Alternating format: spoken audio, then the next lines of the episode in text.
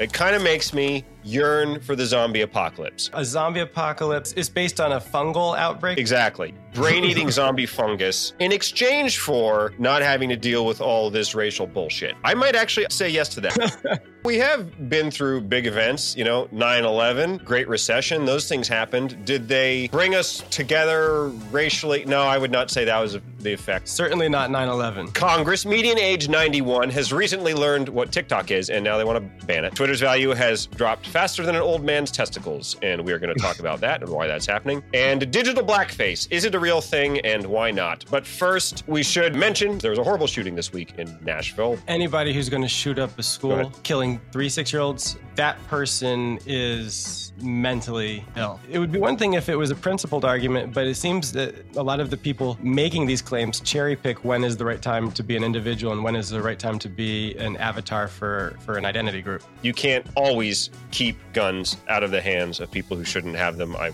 don't think that means we shouldn't try. Even parts of the developing world, um, you know, America really is exceptional in, in this way where we tolerate shooting after shooting after shooting in our schools. You notice a difference in the way Twitter functions since Elon Musk took it over? 100%. What has happened under Elon Musk has surprised me. He has actually made the product worse and cheaper in every way, making all blue check marks be a sign of verification through subscription to Twitter Blue for seven or eight dollars a month or whatever he's charging now. It's a joke. It's it's making the check mark, you know, like a fake Gucci bag and telling people I've got this fake Louis Vuitton bag from China. Isn't it cool? It's, it's strange to think that the wealthiest man in the world made a place feel like the cheapest platform around. you know, he's damaged his brand. When he bought Twitter, Tesla stock dropped. Wow, yeah. what an amazing double play. You didn't just invest in a thing that you ruined, you also ruined the thing that you had that was fine. Are you on TikTok? I can't stand it. I got on and was like, this is the dumbest bullshit I've ever seen in my life. This is fucking stupid. And our next generation is fucked if they like this stuff because it's goddamn brain dead. That was my honest, curmudgeonly opinion of comedy on TikTok. It's a weapon of mass destruction from China with love. Even a Trump led government is nothing like the Chinese government. My God. Hi, I'm Thomas Chatterton Williams. And I'm Jeff Chatterton Maurer. I'm a writer. And I'm a comedian. And we host a podcast called Wrongthink, more of a question than a comment. In addition to being more of a question than a comment, it is also more of a podcast we want people to know about than just two guys talking into a microphone for no reason. So we'd like to ask you to please subscribe to the show. If you like the show, please share it with your friends. If you don't like the show, then please punish your enemies by sharing it with them. And also, please rate us on Apple Podcasts, Spotify, or wherever you get podcasts. Grindr. We got a lot of listeners on Grindr. The Wrongthink podcast. Thinking, except bad.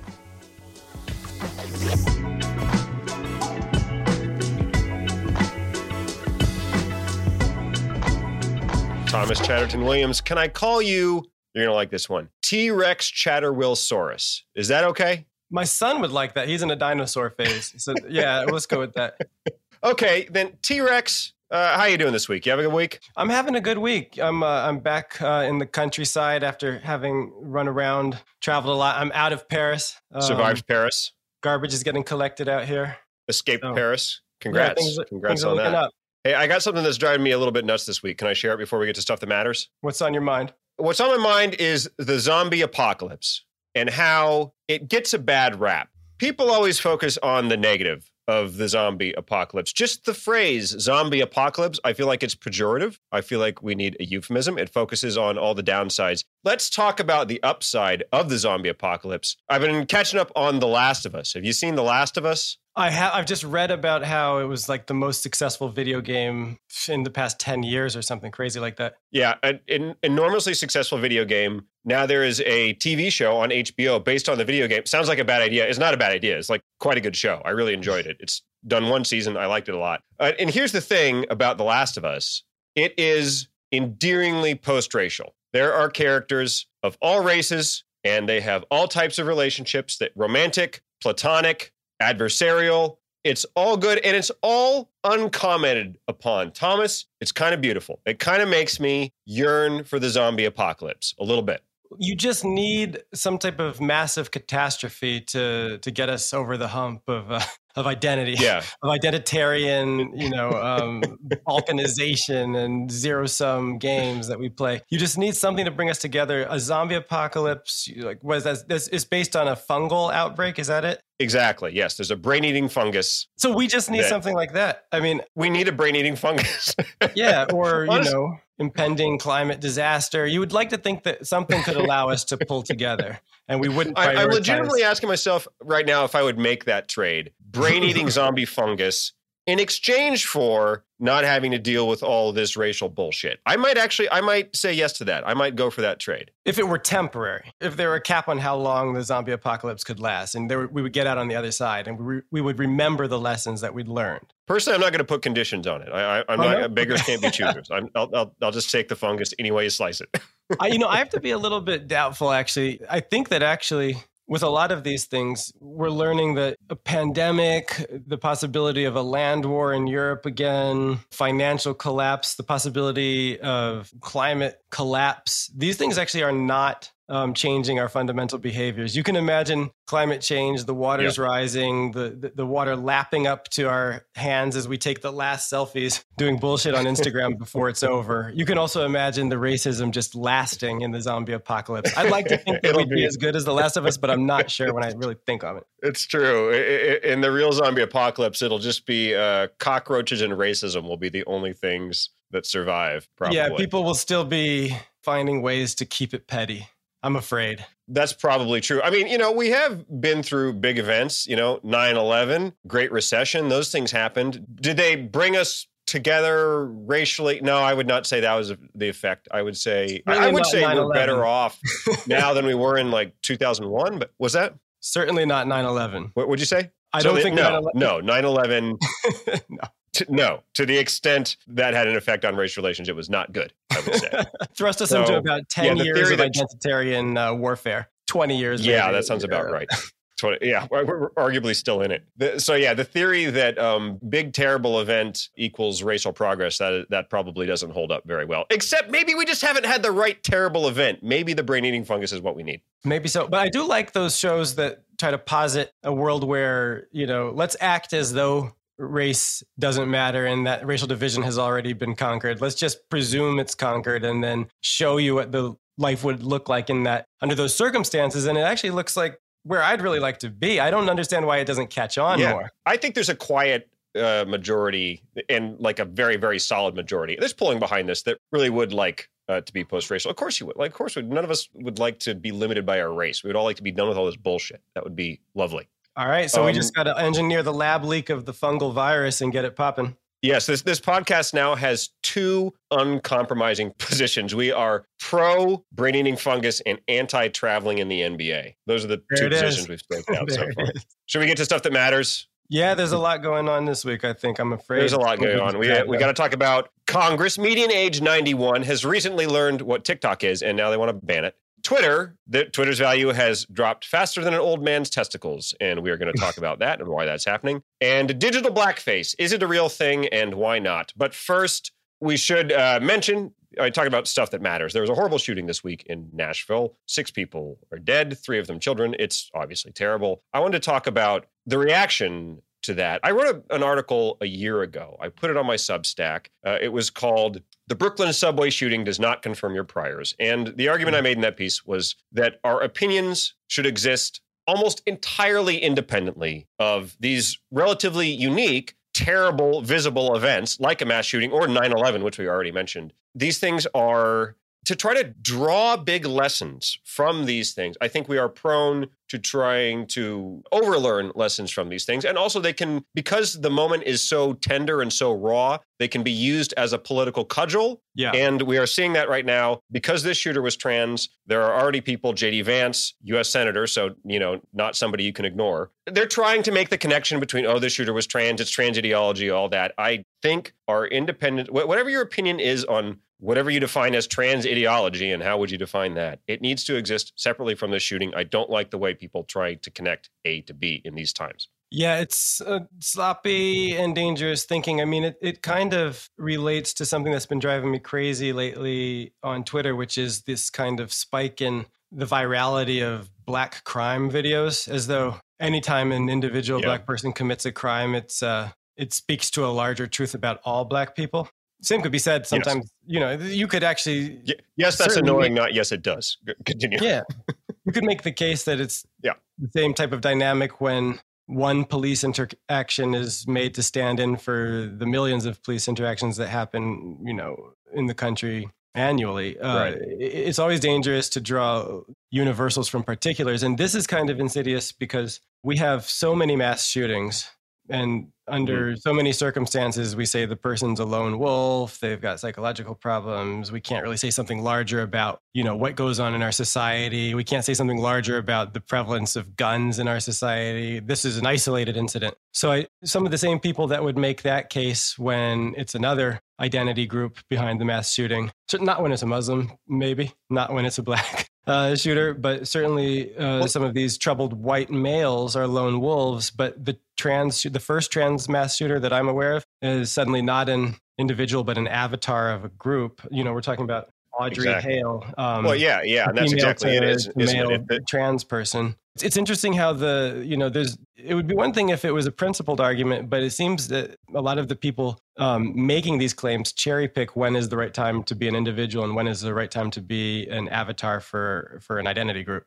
Yeah, and I suppose that's the that's the thing, isn't it? Whatever your position on the connection between rhetoric and somebody who does a horrible thing like this, that position should remain consistent. Because you're you're right. It's if when it's a Timothy McVeigh type, when it's a white, you know, right wing anti-government, you know, perhaps QAnon type, then there are people on the left will go, aha, aha, see, this was bound to happen. And then when you when in this case it's a trans person, or if it was a Muslim person, you'd have people on the right going, aha, aha, see. I suppose it would be possible if one had a consistent position of atmosphere, climate, rhetoric leads to these things. If you had a consistent position on that, I would say, okay, well, I at least understand that you believe that these people, a product, these shooters, these, you know, murderers are a product of their environment. I at least understand that as a, a valid position. It is not my position because I feel that these people are for lack of a better term, nuts. They're so far out there that to connect them to the real world, it's like, well, the fact uh, the fact of the matter is they're sort of unmoored from the real world. That is how they got where they are to begin with. Um, anybody who's so yeah, actually, I think you got to be consistent. Anybody who's going to shoot up a school, I'm killing two six year olds, uh, three six year olds. That person is mentally, by definition, almost mentally ill. So that is my know, position. Yes.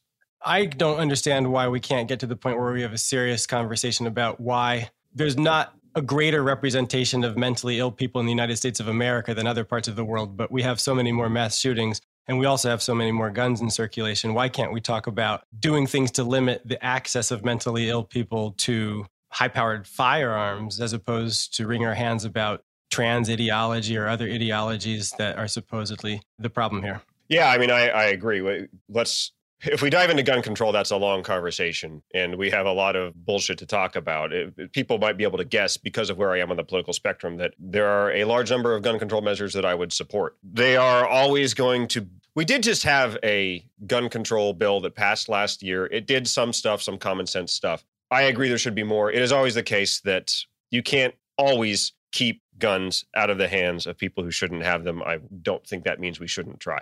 Yeah, I mean, um, they managed me, to do also, a pretty good job uh, in uh, lots of other parts of the developed world, even parts of the developing world. Um, you know, America really is exceptional in this in this way, where we tolerate shooting after shooting after shooting in our in our schools. Most vulnerable, you know, citizens uh, have no choice but to be. You know, I also have to say that I watched the body cam footage of this uh, of the Nashville oh, police God. taking oh, down. Oh, um, I couldn't. Do, I couldn't Audrey do that. Hale. It's pretty astonishing. I mean, talk about video games like The Last of Us. It looks like a video game. First of all, it's it's kind of crazy. But I have to say, the difference between the Nashville PD's response and like Uvalde last year when they just did not yes. go in and didn't want to go yeah. in and made excuses not to go in. I mean, it's, it's astounding. These were really brave guys who rushed in. They ran in to danger and immediately located and took out the suspect. Um, it's pretty impressive work. And it just underscores the degree to which the lack of courage in Uvalde was just appalling. I mean, if you're going to, yeah. one of the things that you, you come away uh, from that video thing is if you're going to sign up for this work, you've really got to be brave, but that's the job. It's true. And uh, you're right. Massive respect to the people who who ran in there. And, and six is a terrible number, but a higher number would have been that much worse. Oh yeah. So credit to them. I got to say, also, it's it's a crazy way we live now. When this footage, I mean, the shooting happens and the footage is online, and you're just watching the thing almost as fresh as uh, it's still warm. You know, the Yeah. it, it, we live in a world now where everything is visible, and maybe way too much reality is visible. Visible. It feels hyper real. Um, I mean, you know, you you say you're watching it. I'm like, nah, you're watching it. I can't bring myself to do it. I saw th- it was on my Twitter feed. I could have watched the clip. I didn't watch it. all the. Over the. Twitter feed, though. Yeah. You know, it's not it's not hard to find. This is a change that I'm noticing in the way we live now. I mean, it's not just that thing that video is out there; it's that video is omnipresent. Every atrocity is Yeah. anybody. I mean, anybody What- can see anything. Let- Let's talk about that for a second. The the effect of video as a way of talking about what's going on in the world because you already brought this up. There is that genre of videos of some black person somewhere committing a crime. And I have the same reaction that you, you do, which is like, come on, this is a big country. It's a big country, big world. Every day there is going to be some clown somewhere doing something awful. We now have video of it. Is that doing a lot to distort our perceptions? Because you're, the- you're right. The way they're showed around is it's always somebody who you know they comment on like, "Wow, you know, look at what's happening now." It's like, man, that's always it's terrible. Mhm. but It's always going to happen. It's a big country. There's always going to be somebody committing some terrible crime. I mean, to put it in perspective, you know, there's like 44 million black people in America, a nation of 320 million or more individuals. The black population is essentially the size of like Spain. You know, it's it's an enormous Yeah. population within the American population, and you know, to take these videos of black criminals in individual situations with zero context and slap them on the internet as Yeah. though it says something larger about an entire so-called racial category. I mean, it's as though it's representative on a racial level is Yeah. really insidious. It's dangerous. It's sickening. It has really changed under Elon Musk. I have to say, I don't know if it's on purpose because this is a so-called free speech issue or if it's the fact that you know it's such a bare bones operation now that there are no engineers there to man the ship and and and the quality has just gone down. But basically trolls racists spammers all types of bad actors taking advantage of this algorithmic laxity. And so you just have racism porn all over uh, the timeline now. And that's what it is. And it, it couples with the For You tab instead of the following tab, where you're getting Yeah. stuff that you never, from people, accounts you never liked, you never followed. And it's just, I'm seeing snuff films. You know, you see, a, you, you're seeing a lot of videos of vigilantes killing. Uh, mostly black criminals. Marjorie, Marjorie Taylor Greene, our congresswoman, has uh, retweeted some. I mean, it's really foul stuff. And these are edge cases. Um, no matter what people try to say about statistics of black crime, it's disproportionate. It's still a tiny minority of the population. And these edge cases are meant to stand in. And that's the unspoken, sometimes spoken part is that this stands in for an entire group's criminality and it's reprehensible. We have statistics, statistics on crime. The statistics are what the statistics are. People are using these videos to whip up anger and, in fact, distort reality. And that, that is clearly the purpose of what they're doing. And to make let me say that fearful. Racism porn is the one type of porn I cannot get behind. But let's talk about Twitter because this is the this is something we want to talk about anyway. So, are you saying that uh, you notice a difference in the way Twitter's fun- Twitter functions since Elon Musk took it over? 100%. And, you know, I'm not somebody that was rooting for Elon to fail at all. I was actually thinking that the old regime had so much corruption, so much hypocrisy. Matt Taibbi and others uh, with the Twitter files have shown just how much of a shit show it was behind the scenes. But what has happened under Elon Musk has surprised me. He has actually made the product worse and cheaper in every way. You know, I was not a fan of the old verification regime because it was often based on ideological consensus or, you know, people having been given blue check marks when they worked as an audio engineer at vox.com and then you know Yeah. the, and then the process changed and you know they never made clear what the standards were they denied people based on ideology it seems but basically Yeah. by and large it was still a signal that you know this account was in some way either notable or needed to be verified so it couldn't be faked and Yeah. now what elon is doing apparently on april 15th making all of the legacy blue check marks disappear and making all blue check marks be a sign of verification through subscription to Twitter Blue for seven or eight dollars a month or whatever he's charging now. It's a joke. It's like it's making the check mark, you know, like a fake Gucci bag and telling people that yeah. it's the same thing. Like I've got this fake Louis Vuitton bag from China. Isn't it cool? It's just the same as if, you know, like I had bought a Louis Vuitton bag, right? No. Uh, you can say that Louis Vuitton bags suck, but don't tell me that your Canal Street blue check mark uh, means something other than this thing is tanking um, and apparently, um, there are going to be new changes in April. I'm sorry, the April 15th changes for only subscriptions can get the For You tab, which sucks and is a kind of awful innovation anyway. But also, they'll get priority visibility and they'll be able to participate in polls. And he's basically trying to make the user get a, experience. Get a free cupcake on your birthday. I, I, understand. What's that? Get a free cupcake on your birthday. I understand. All sorts of perks. For, for $8 a month, off at Jiffy cupcake. Lube, free oh. biscuit with order at KFC. I mean, it's not all bad. It's, it's an enticing offer, I got to say. well, Why do you think he's doing this? Why all this? This is revenue based stuff. Twitter's thing used to be all right, hey, it's free, but guess what? There are going to be a lot of ads in it. Be all these sponsored posts when you're scrolling through, you're going to see an ad or three. Now he's trying to get people to fork over X dollars a month to get this blue check mark, which you're arguing is completely devalued, and I would agree with you. He wants people to pony up a couple bucks a month the way you would with, you know, Netflix or whatever. Why is he doing this? What's this about? Well, the, Twitter used to be ad dependent and it still is, but the quality of the advertising has just gone through the floor since Musk took over too. Like, I know. I think there are ads for this podcast on it now. it is shit now. Can you believe that? Uh, Do you think are they worse? I always go right past them. Big companies basically fled the platform once he made it clear that he was reinstating neo Nazis and, and all types of people that you don't want your advertisement for Nike or GM. Sure. next to or, or, or, or, Volkswagen next to a neo Nazi. They really, they're very Volkswagen definitely doesn't need thing. that. They are trying to get away from that. Nazis. So now you've got advertisements for stuff you've never heard of that's crap, you know, like just really, really low budget ads. The, the whole place, mm-hmm. I mean, it's strange to think that the wealthiest man in the world made a place feel like the cheapest platform around, you know? Do you think it is partly because he bought Twitter for $44 billion?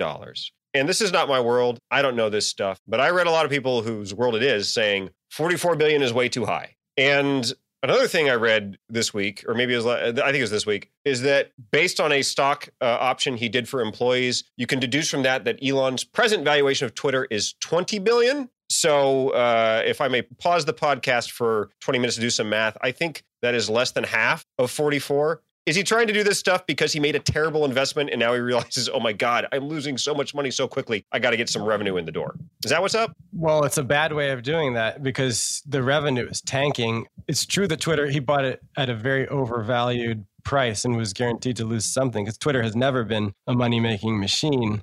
But it's, I'll just read. There was a very good article in TechCrunch today about, uh, it's entitled Twitter is Dying by Natasha Lomas. And right to the point Lomas writes, nor does this gambit look like a money spinner for Musk either. He's clawed in just $11 million in subscription revenue since relaunching Twitter Blue three months let's, ago. Let's reiterate that. That's 11 million with an M. So if you heard that and thought, okay, well, then he's halfway to his valuation of 20 billion, no. no, that is not correct. 20 million with an M. Oh, sorry, 11 million with an M. Sorry, go on.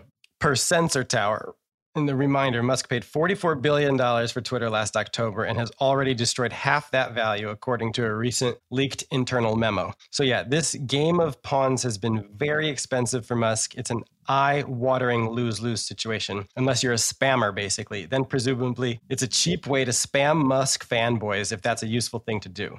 Making money out of Twitter doesn't seem to be the point for the billionaire, former world's richest man, who obviously has wealth enough to throw plenty of borrowed billions down the sink. Although early in his takeover, he trailed or trolled the idea of transforming Twitter into a billion user platform. But when it comes to growing revenue and users, we must all surely agree that Musk has been drastically, spectacularly unsuccessful. And you know, it's funny to think that he was the world's wealthiest man he's lost more money than any human being in the history of humanity, apparently. That's a fact. And uh, Bernard Arnault, uh, who makes the real Louis Vuitton bags, is the world's richest man again because he actually sells products with a degree of quality and luxury that make you feel like you're in a place that you'd want to be, even if it's a superficial kind of dream. Uh, Elon, for $44 billion, has made a kind of impoverished environment that makes it feel like you're in a place you don't really want to be anymore. And, and it's, it's, it's, it's kind of amazing that he lost his spot as number one to the person actually making the real bags. I I definitely feel that Twitter is a place that I do not want to be. But in fairness to Elon, I felt that way before he took it over. It's a bit. You gave a pretty clear answer to my question, though. Is he just doing this for revenue? It sounds like, well, no. Or if he is, he's an idiot because it's not really working. It's interesting to me that he seems to be failing so spectacularly about this, and it kind of reminds me of when Michael Jordan played baseball. I think yeah, there's a psychology yeah. with people where they're like, I'm amazing at this one thing logically. I am amazing at everything. And I think that is just not how intelligence works. I think there is not such a thing as intelligence so otherworldly that it can be applied to any area. I think you can become brilliant at one thing, possibly two. But there is this hubris that makes people like it does seem Elon Musk in this case think, look, I've had success before. I will be successful at everything I do. I'm Elon Musk. I'll make it work. And he seems to have blundered into this thing without having any fucking clue what he's doing. That's What's crazy is that it's also, and I don't think I'm alone here, it's making me even look at what he does well different. I look at Teslas differently now. I no longer desire like I I used to think, you know, if I were to get an electric car, I would be interested in getting a Tesla. That's no longer the case. I no longer have a desire to own Tesla, and I know that I'm not alone that way. He's damaged his brand. It's really Tesla stock dumb. has dropped. Is it? I don't know if it's still down, but I know when he bought Twitter, Tesla stock dropped. Which wow, yeah. what an amazing double play! You didn't just invest in the thing that you ruined; you also ruined the thing that you had that was fine. Yeah, I mean, it's really I don't know this. You know, the past year exposed a lot of really successful and talented people as being interested in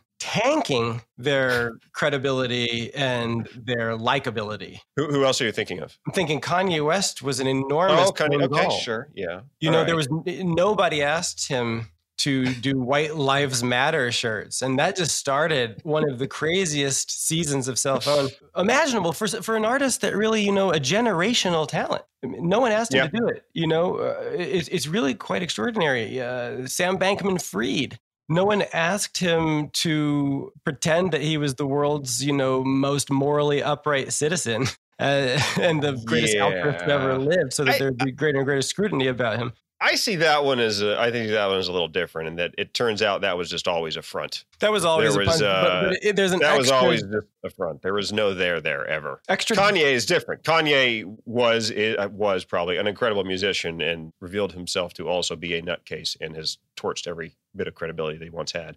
Yeah, so Sam, you know, Sam, Sam Twitter to succeed. Bankman-Fried is more like he got found out he got found out. He was doing a Ponzi scheme, but you often get found out quicker when you pretend, when you insert yourself into debates like effective altruism that you don't actually need to be in to do your business. And then you attract greater and greater scrutiny. I am really going to enjoy the Hulu documentary on Sam Bankman. that one's going to be almost as good as the Theranos one, I think.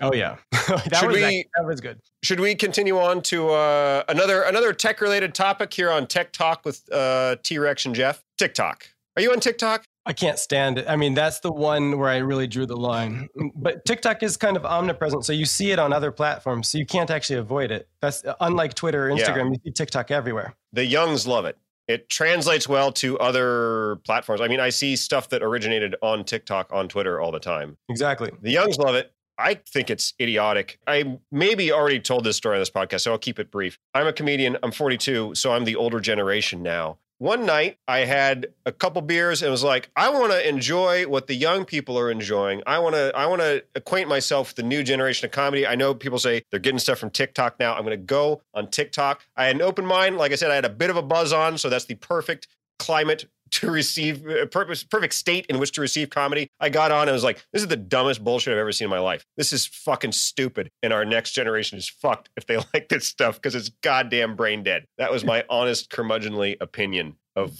comedy on TikTok. And everything is brain dead. I mean, have, but it's dangerous. I mean, you've got a very young child, but if you see your child from the age of like six, seven, eight, nine, and older on TikTok. It's a terrifying thing to see the stupefaction that comes. Are your kids already face. on TikTok? No, but you know, sometimes a friend will show them a phone and they'll see it, and you just see oh, their yeah. face change. It's you know, it's a weapon of mass destruction from China with love. I mean, there is a real reason why in China the exact same uh, app is strictly regulated, like it's a you know, like it's a prescription drug, and none of the crap that floods American screens is available in China. They get uplifting, patriotic, and educational videos, and the amount of time that you're allowed to spend on TikTok in China is strictly regulated. You can't spend more than a certain number of minutes on it a day if you're under 16. So the idea that it's harmless is laughable when China makes clear that they don't see it as harmless. That's true. They regulate it tightly like they do everything related to the internet. And this is kind of the issue here, isn't it? Because the reason we're talking about this is because Congress is considering a ban on TikTok. It, specifically, what they're considering is they're saying to the Chinese company ByteDance, which is closely tied to the Chinese government. People do not seem to be making much mental distinction between the Chinese government and ByteDance. And from what I have read of the situation, that seems to be like a fair lack of a distinction in this case. But they're saying ByteDance, you either got to sell TikTok or we're going to ban you. And there are two big concerns from what I can tell. Well, I, probably three. The third being just kind of like, does TikTok suck? Is TikTok bad for us? Jon Haidt, come tell us how TikTok is maybe ruining our kids. That'd be number three. That's sort of like unstated, I think. The two stated ones are number one, data. All sorts of data oh, yeah. that you use uh, through TikTok is now possessed by this Chinese company, ByteDance. And that includes, from what I understand, from what I've read, and maybe some tech person can show up in the comments and say, no, that's not actually true. But from what I've read, I understand it's not just like what you clicked on on TikTok, what you typed into TikTok, your, you know, physical location through TikTok, but also everything you type on your phone, which is oh, yeah. pretty remarkable, goes to, to a Chinese company. And then the other big concern seems to be China's ability to be a gatekeeper of data that we see. And this is the one, I the data one, I'm kind of like, oh, that doesn't sound great, but it sounds like there's probably a solution there. The fact that they can gatekeep information. I am actually quite worried about that. What if there's an invasion of, of Taiwan? You can think of a million scenarios mm. in which there are things the Chinese government might not like us to see. And because they have this power of the algorithm, they could basically dial up or dial way down what we see through this influential platform. Yeah. And I don't even want to know the number of Americans that primarily get their news through TikTok. It must be not insignificant. 315 million. 90%. No, I don't know. I don't know what it is. It's whatever it is is too high. It should be zero. You know, my friend Melissa Chen brought up a good point that Alexandria Ocasio Cortez joined TikTok to make this video about why we should not ban the app. And, you know, Melissa Chen tweeted that US social media companies, quote, as, Alex, as AOC said, also do the same thing by collecting data, end quote, is a facile argument promulgated by those who, in essence, are saying there are no differences between a Chinese company and a US company. That is a patently false legal and moral equivalency.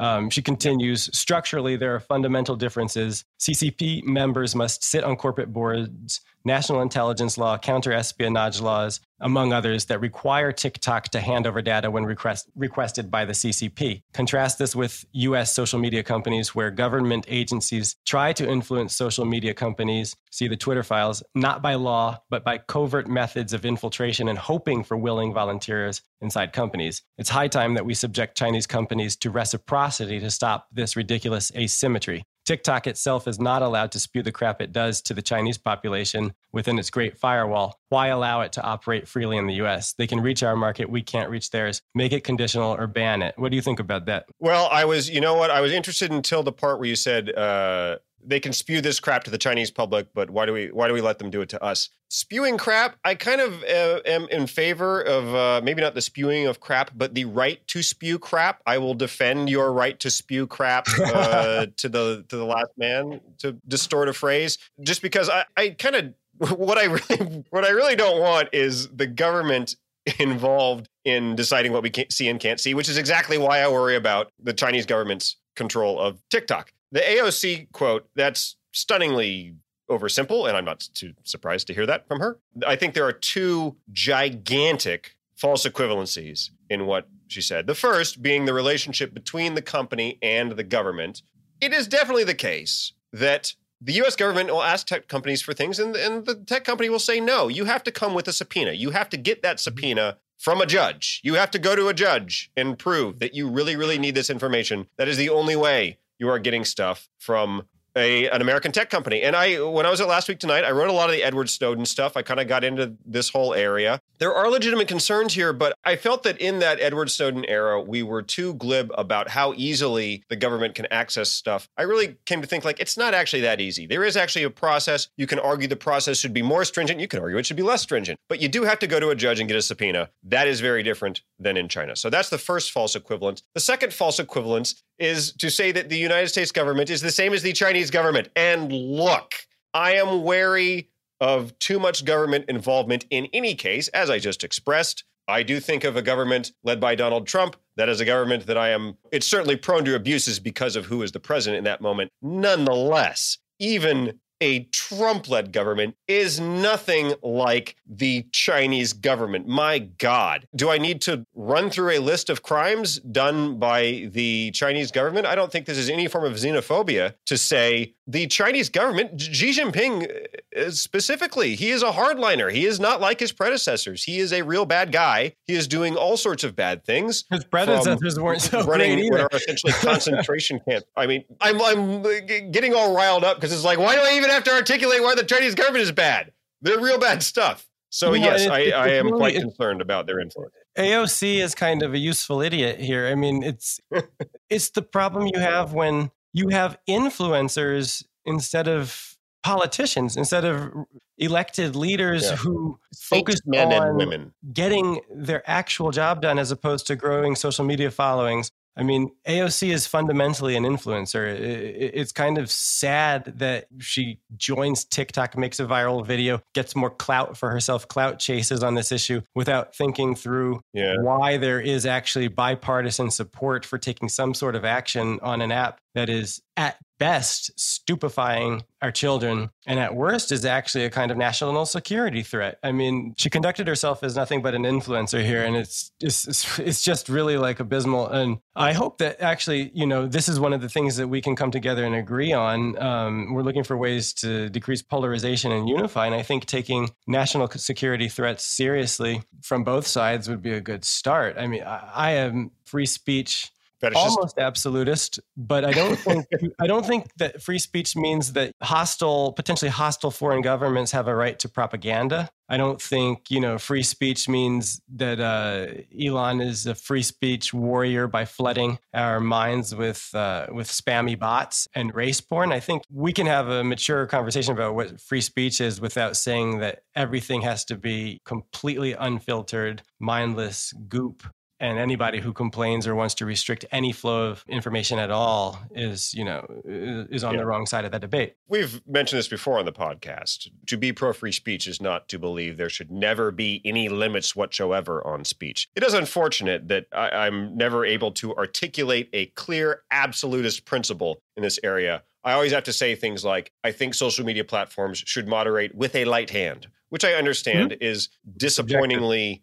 Yeah, subjective, but nonetheless, I think people can understand the orientation that I'm talking about. And I think, as far as TikTok is concerned, I think my position is a free speech position because my concern is that the Chinese government will decide, oh, protests in Hong Kong, we don't want mm-hmm. people hearing mm-hmm. about that. We- We're going to turn down the algorithm. You know, any, I don't know what kind of viral content would promote that. I, I am not AOC. I am not social media savvy. I don't know how to do it. I don't know what stupid fucking dance or challenge where you put a fucking, I don't know, a bunch of cayenne pepper up your ass, or I don't know what the kids are doing. They're doing all sorts of crazy stuff challenges where you jump off a 20 story building or something like that. But anything that would drive attention to an issue that the Chinese government does not want us to know about, we're not going to see. And I think that's a pretty big goddamn problem. i agree. I hope they ban it. I hope we figure out a way to salvage twitter which was really a great way of um, sharing expertise even if it was always a frustrating place to be with really rude interlocutors. And i hope we find a way to stifle china's reach into our children's brains with tiktok. And, and if we could do one or both of those i think we'd have a better social media environment The value of Twitter has dropped so much. T Rex, maybe you and I could pool our money and buy it. What do you say? do you have $19.9999 billion? No, and unfortunately, I don't have enough friends I can I can ask to jump in on this with me. But that's a shame. Well, okay, you know, we'll table that idea because a lot of these companies are up for sale, and uh, I think we should get in on that. I think it'd be a good investment. Let's stay in the area of social media and weird arguments. There's an article this week on CNN.com called What's Digital Blackface and Why is it wrong when white people use it? Thomas, do you want to run us through? Actually, I'm not going to frame this as a question because I'm afraid you will say no. Thomas, please run us through digital blackface as described in this article. So, the idea that black people's and oftentimes, let's be honest, it's not middle class, upper middle class, or non celebrity, elite black people. It's a kind of stereotypical poor black exuberance that ends up in memes, right? Big expressions, you know. Memes that, yes, the you know memes of yeah. Of, it's the, the these are the of, things. Let, us remember that our, our our median listener is ninety five years old. Memes are, and they're going to love this episode, by the way memes the things that people respond to you know something uh, somebody says something on twitter and then somebody responds with I, I feel like all the ones in my stream are people from the office. It's always michael scott going like what the hell? or yeah memes.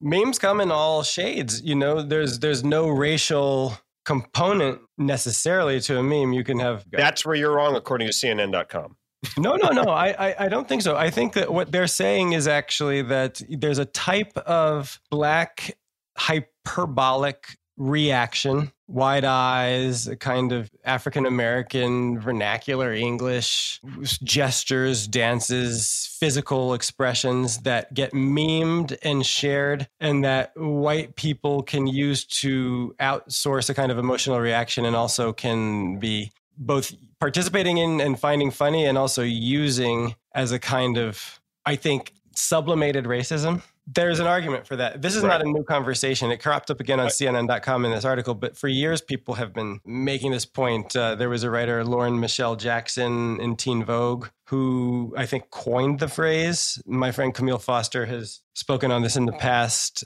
Ben Shapiro had a kind of interesting video response to this on his uh, on his televised podcast, and he said, you know, it's ridiculous. There is no, you know, America is so not racist anymore that you have to go looking for racism and creating new racism because there's actually, in fact, a, a dearth of racism, a shortage, a racism shortage in the country. Uh, you know, I think that this is one of those issues where I mostly agree with Ben, but I have to be honest and say there is a point. I think that they're not all, and it's actually racist to think that black people have to be protected from certain things. That, you know, memes are funny. Using a white person on a meme is harmless. Using an Asian person on a meme is halfway harmless. And using a black person in a meme is racist and cannot be done by anybody not black. I think that when you make those kind of rules, that that necessarily actually keeps that necessarily makes race a central category that we still can't get past. It, it keeps us stuck in race thinking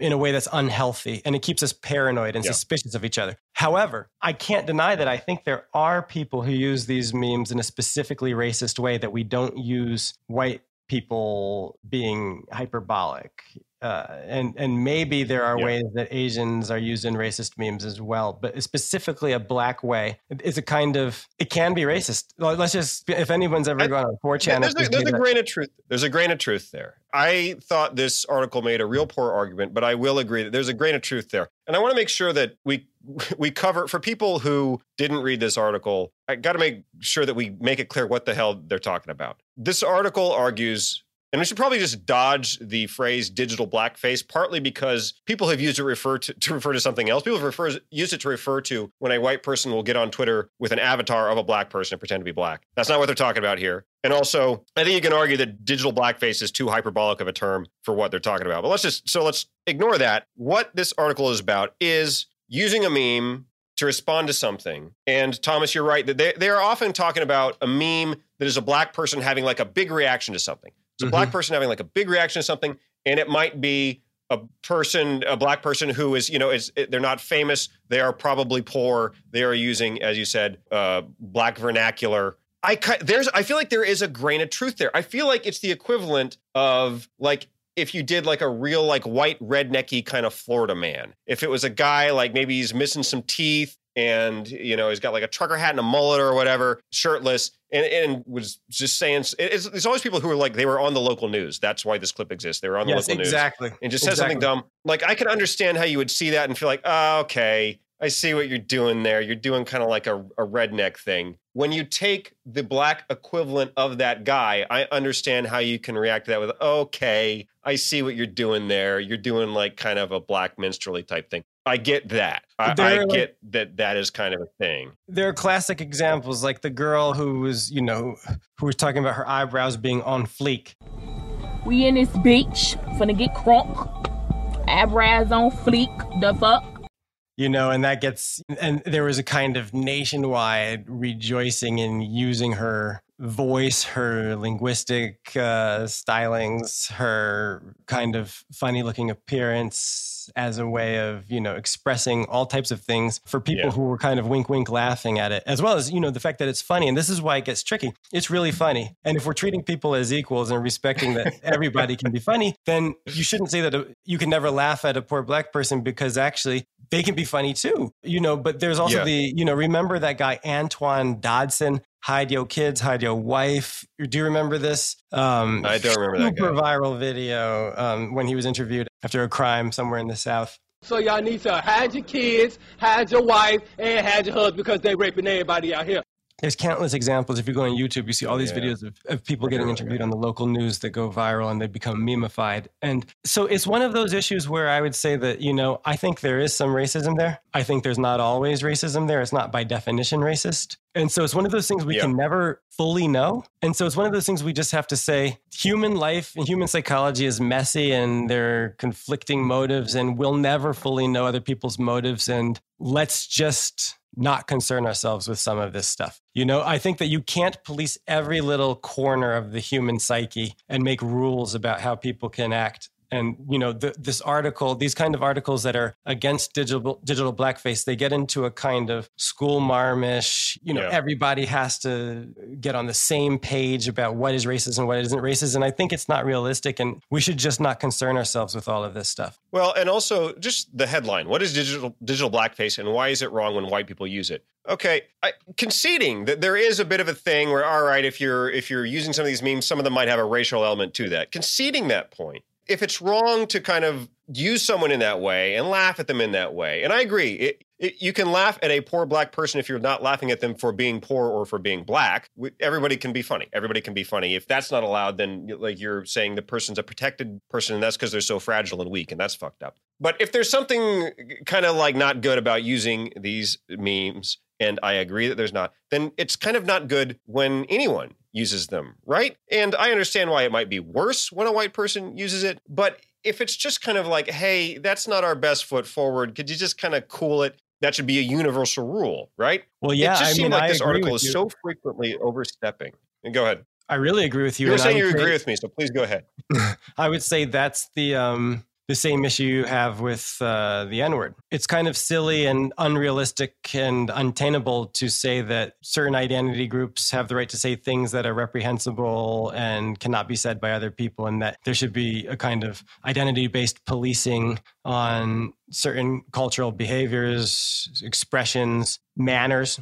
It's not going to happen. So people are going mm-hmm. to be continuously policing. It's either you try to make distinctions based on what seems to be motivated by ill intent or not. And that's going to be a case by case, necessarily imperfect judgment call. Uh, and you kind of move on, or nobody does it. Um, but then you would have to have lots of black people on Twitter. You know, black Twitter originates most of these memes. They're not black Twitter's not doing this behind closed doors. It's it's it's public. So you can't kind of throw things out into the ether and then say, but but don't touch it. And uh, of course, yeah, most, most black yeah. people aren't actually saying that. Most black people, I think, most users of Black Twitter have profound senses of humor and aren't, you know, the school marms writing articles on CNN.com about don't use the on fleek meme. I don't think that that's actually accurate right. to say black people are shattered by the use of memes. It's also this weird situation right. we're in now where people speak on behalf of black people and say how yes we must be protected, but I'm not even sure that's what there's demand for those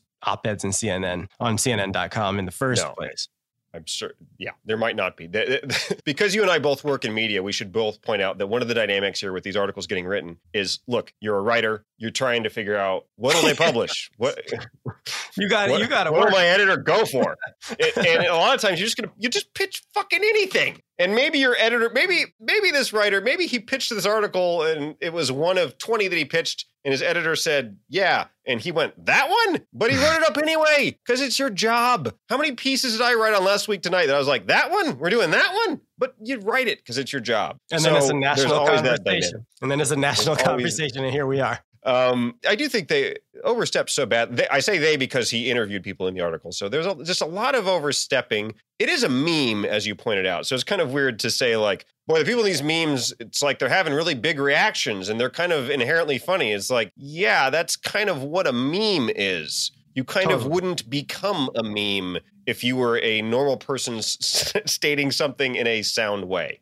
I also thought it was weird. At one point, like in the second half of the article, they're kind of getting into stereotypes and yeah, how you might use use somebody who is maybe not the best representation of a group, and maybe they're used in kind of a minstrelly kind of way. And that's the part I kind of get. But in the first part of the article, they said white people using black memes, like for example, Michael Jordan crying Yeah, or Tyra. Banks That's on ridiculous. America's Next Top Model. It's like these are these are successful, powerful people on fucking television shows. So it seemed like they didn't even know what rule they were trying to establish. Yeah, I was trying to speak specifically about poor black people interviewed on, you know, local news or things or, or or who have uploaded videos of themselves that go viral because that's much more to the point. The idea that Michael Jordan crying the way he did is off limits because of his race is insane. He's one of the most Yeah. generationally important people of of an entire era. He's hugely famous and successful and strong enough to take a joke. And you know, his crying was hilarious. And if Tom Brady did it, he'd be memed too. So it,